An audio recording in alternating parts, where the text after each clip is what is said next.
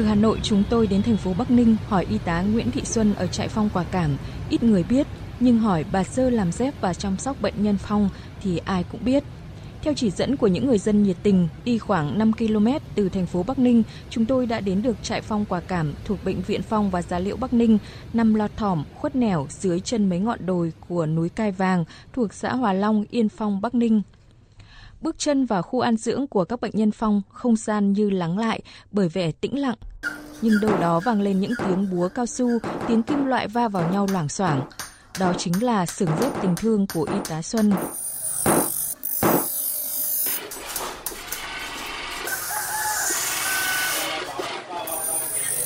Hàng trăm bệnh nhân, mỗi người có hình dạng tay chân khác nhau. Người khuyết ngón tay, mất bàn tay, người không còn chân, nhờ những thiết kế của y tá Nguyễn Thị Xuân mà ai cũng cảm thấy mình được là người bình thường trở lại. Những bàn tay giả, những đôi dép không có cỡ, không có hình dạng nhất định, hay những vật dụng cần thiết giúp họ đi lại và sinh hoạt dễ dàng hơn cũng vui lắm là vì khi mà mình nhìn thấy họ đi trên cái đôi dép mà chính tay mình sáng chế làm ra mà họ đi lại dễ dàng thì mình cũng thấy đấy là một cái hạnh phúc mà mình đã được cảm nhận từ những bệnh nhân đấy. Thì tôi cũng thấy là cuộc sống thì nó cũng rất là đơn giản thôi nhưng mà mình cũng thấy vui. Mọi khó khăn thiếu thốn đều có thể khắc phục được như vậy. Nhưng theo bà Xuân, điều quan trọng hơn khi sống ở đây là vượt qua chính mình, vượt qua nỗi sợ hãi của bản thân lúc đầu cũng sợ lắm nhưng mà khi mà càng gần họ thì lại càng thấy họ chia sẻ những cái cô đơn những cái bị bỏ rơi những cái đau đớn những cái hoàn cảnh thì tự nhiên mình thương. Thì cái tình thương nó mạnh lắm nó nặng lắm. Mà nghĩ như đây như là bố mẹ của mình bị bệnh như thế này hay là chính mình mà bị bệnh thế này mà người khác cũng sợ thì liệu mình có vượt qua được không? Thì từ những cái mà mình suy nghĩ như thế cho nên là mình mới vượt qua được cái sợ để mà uh, sống ở đây. Ấn tượng đầu tiên khi chúng tôi gặp y tá Nguyễn Thị Xuân là gương mặt phúc hậu, nụ cười hiền từ, giọng nói đầy chiều mến.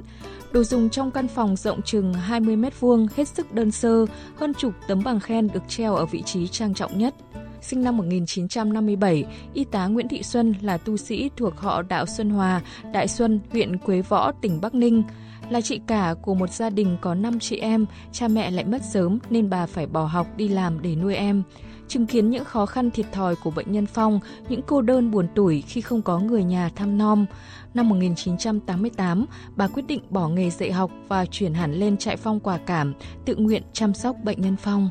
Là con của một bệnh nhân Phong, khi cùng làm việc với y tá Xuân, chị Nguyễn Thị Ngọc học được nhiều điều, cả về chuyên môn cũng như tình yêu dành cho bệnh nhân. Cô Xuân là một người hết lòng vì bệnh nhân và vì tất cả mọi người. Cô thương yêu bệnh nhân rồi thì không những bệnh nhân mà đến tất cả con em bệnh nhân cũng vậy. Ừ, học hỏi ở cô Xuân nhiều điều lắm. Công việc này cô cũng chỉ bảo đến tận nơi tận tận chốn thế rồi thì học hỏi được cô ở về cách cư xử với mọi người thì tôi cũng là con em bệnh nhân ở đây thì tôi cũng học hỏi ở cô được nhiều nhiều cái điều ờ, để mà đến với lại các cụ thì tôi coi các cụ cũng như bố mẹ của tôi Trước kia chạy phong quả cảm rất khó khăn và thiếu thốn, những con đường hầu như chỉ dài sỏi, nhà tranh, vách đất, ẩm ướt và u ám. Giờ đây được thay thế bằng những con đường lát bê tông, những ngôi nhà xây kiên cố. Đó là nhờ bà Nguyễn Thị Xuân vận động các nhà tài trợ giúp đỡ. Từng làm việc với y tá Nguyễn Thị Xuân một thời gian dài ở cương vị giám đốc bệnh viện Phong và Gia Liễu Bắc Ninh, bác sĩ Nguyễn Đức Vinh cho biết. Các trại phong bác vừa đến vừa giúp đỡ bệnh nhân phong. Tất cả về cái sinh hoạt, kể cả con em bệnh nhân phong, rồi làm nhà, làm cửa cho bệnh nhân phong. Nói chung là giúp nhiều cho các khu điều trị phong, trong đó có khu điều trị phong của cảm. Tất cả là cô ấy tự sắp xếp bố trí thời gian. Cái gương của cô thì anh em trong cơ quan rất là khâm phục, rồi rất chịu thương, chịu khó đặt tình cảm lên trên hết và rất là quan tâm bệnh nhân. Và cũng là một tấm gương tiêu biểu về cái học tập tấm gương của bác hồ. Trại phong quả cảm có tất cả 300 bệnh nhân sống biệt lập trong ngọn đồi điều hưu của trung tâm và không thể làm gì khác ngoài việc ngồi chờ đợi. Không bao giờ bà Nguyễn Thị Xuân tỏ ra chán nản, trái lại còn được như truyền động lực là được sống trong một tập thể tràn ngập tình yêu thương với những bệnh nhân tuy đau khổ về thể xác nhưng không bao giờ đánh mất niềm tin ấy.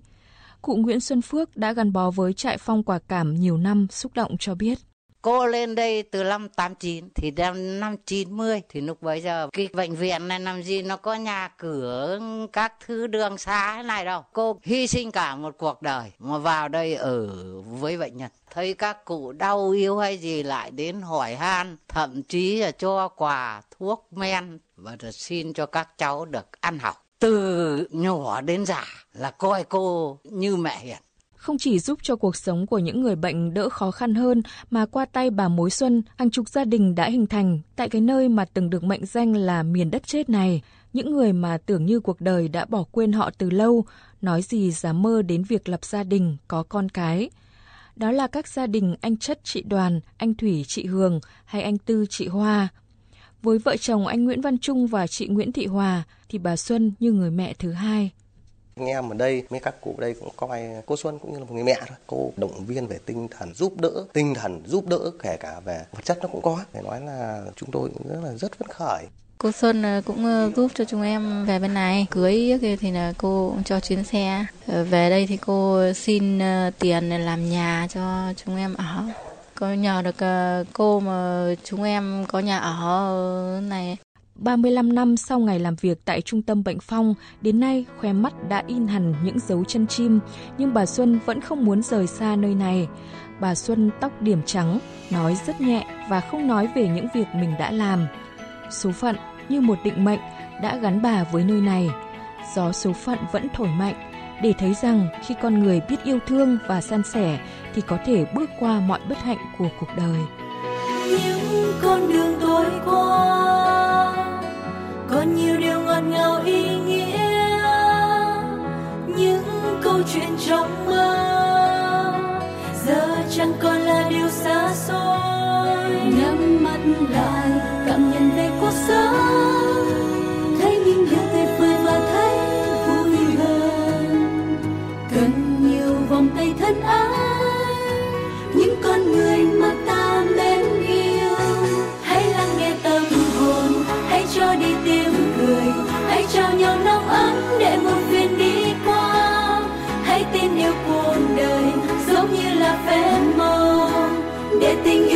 Con tim ta thắm